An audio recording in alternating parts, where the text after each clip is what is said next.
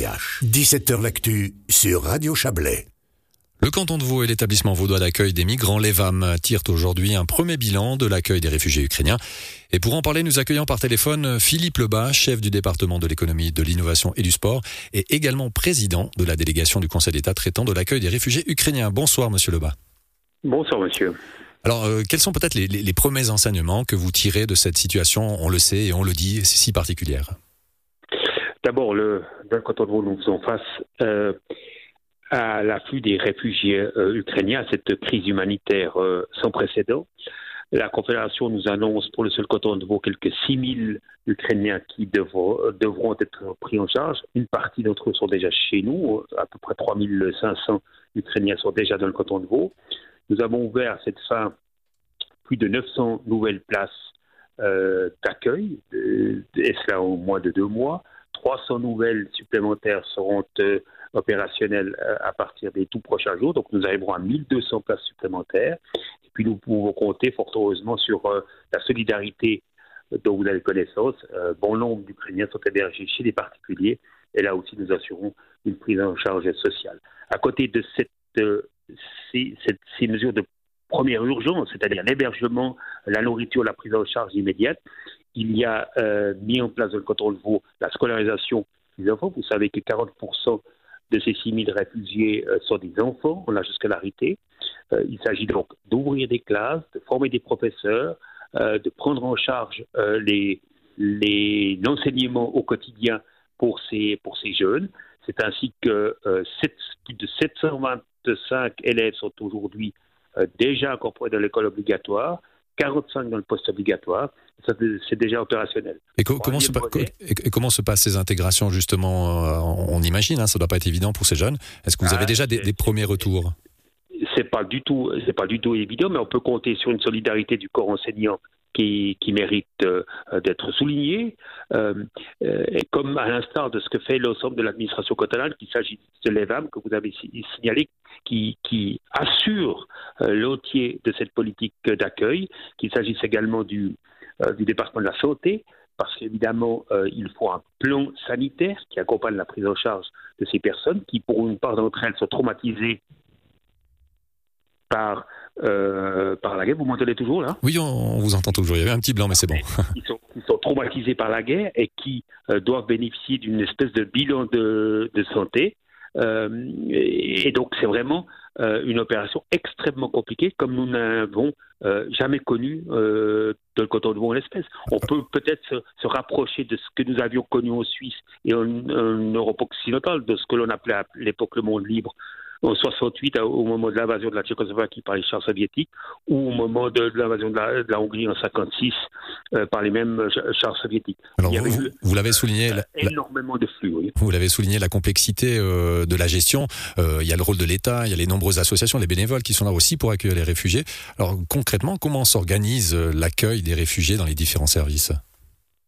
Alors, d'abord, il faut qu'ils soient formellement enregistrés et, obtiennent ainsi par la Confédération le fameux permis S qui leur donne droit à une couverture d'assurance maladie, qui leur donne droit à, travailler, euh, ainsi qui leur donne un statut légal au-delà des 90 premiers jours de, où de toute manière ils, sont, ils ont droit, droit d'être ici.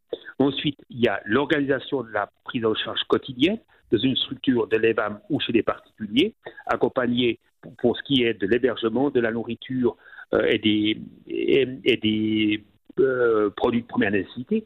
Ensuite, il y a la prise en charge sociale. Il faut intégrer ces gens, leur expliquer euh, le mode de vie, si vous voulez, euh, à la Suisse, comment la société fonctionne.